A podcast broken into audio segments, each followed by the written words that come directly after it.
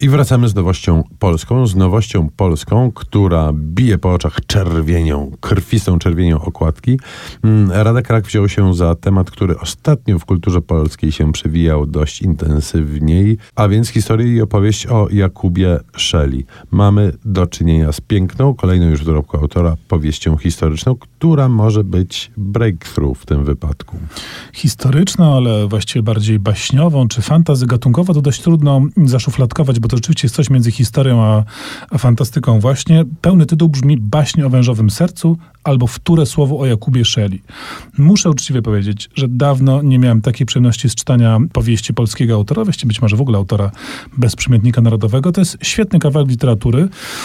Długo bym o tym mógł mówić, powiem krótko i zwięźle tyle, że po pierwsze jest to znakomicie wymyślony świat Galicji XIX wieku, baśniowej, takiej leśmianowskiej, romantycznej, z pełnej niesamowitych istot i magii gdzieś tam tętniącej w lasach i w dolinach. Widać, że Rak ma zamiłowanie do przyrody, jest praktykującym weterynarzem, więc to nie przypadek. Ale do tego pełnokrwista fabuła i bardzo interesujący pomysł na postać głównego bohatera i pewien głębszy sens rabacji chłopskich. Ja rzeczywiście nie mogę powiedzieć za dużo, bo zepsułbym niespodziankę fabularną, ale jeśli doczytamy to do końca, to wyrasta nam z tego bardzo interesująca obserwacja i bardzo ciekawy głos w takiej historyzoficznej dyskusji. Historii jest też sporo w książce pod tytułem Jak nakarmić dyktatora Witolda Szabłowskiego. Dyktatorów się pojawia tu piątka. Idi Amin, Saddam Hussein, Enver Hoxha, Fidel Castro i Pol Pot. Wszyscy lubili pojeść. Kucharzy się pojawia trochę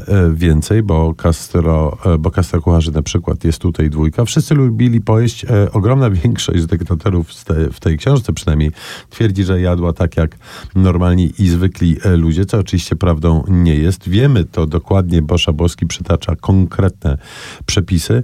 No i dostajemy jak gdyby całą otoczkę, bo ta książka to jest trochę więcej niż dyktatorzy od kuchni. To jest opowieść o tym, jak trudno było kucharzom dyktatorów, mimo że mieli dostęp do pysznego jedzonka w przeciwieństwie do ogromnej większości uciskanych mas.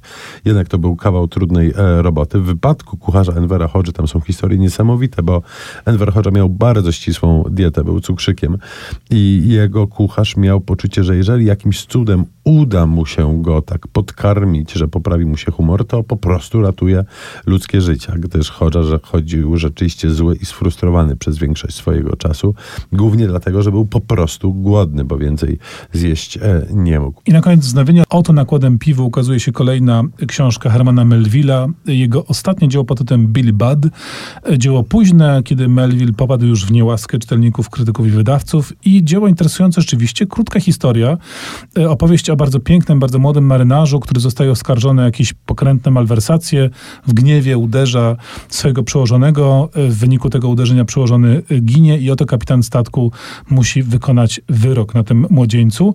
Bardzo prosta historia, ale okazuje się, że czytać ją można i czytano ją i wciąż się ją czyta na bardzo różne sposoby. Te interpretacje są tutaj bardzo różne. To taka wręcz przypowieść, powiedziałbym. Ja muszę powiedzieć, że dzisiejsze spojrzenie na tę książkę być może będzie jeszcze ciekawsze niż spojrzenia wcześniejsze. Tam są wątki, których być może Melville wcale nie zamierzał do niej włożyć, ale my możemy się ich dopatrzyć. Ciekawy, bardzo ważny i bardzo inspirujący drobiazg literacki.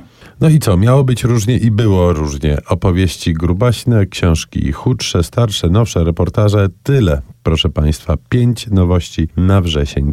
Spuentujmy to zatem muzycznie i wracamy do Galicji nieco starszej. Marsz Dezerterów, skomponowany przez Michała Lorenza.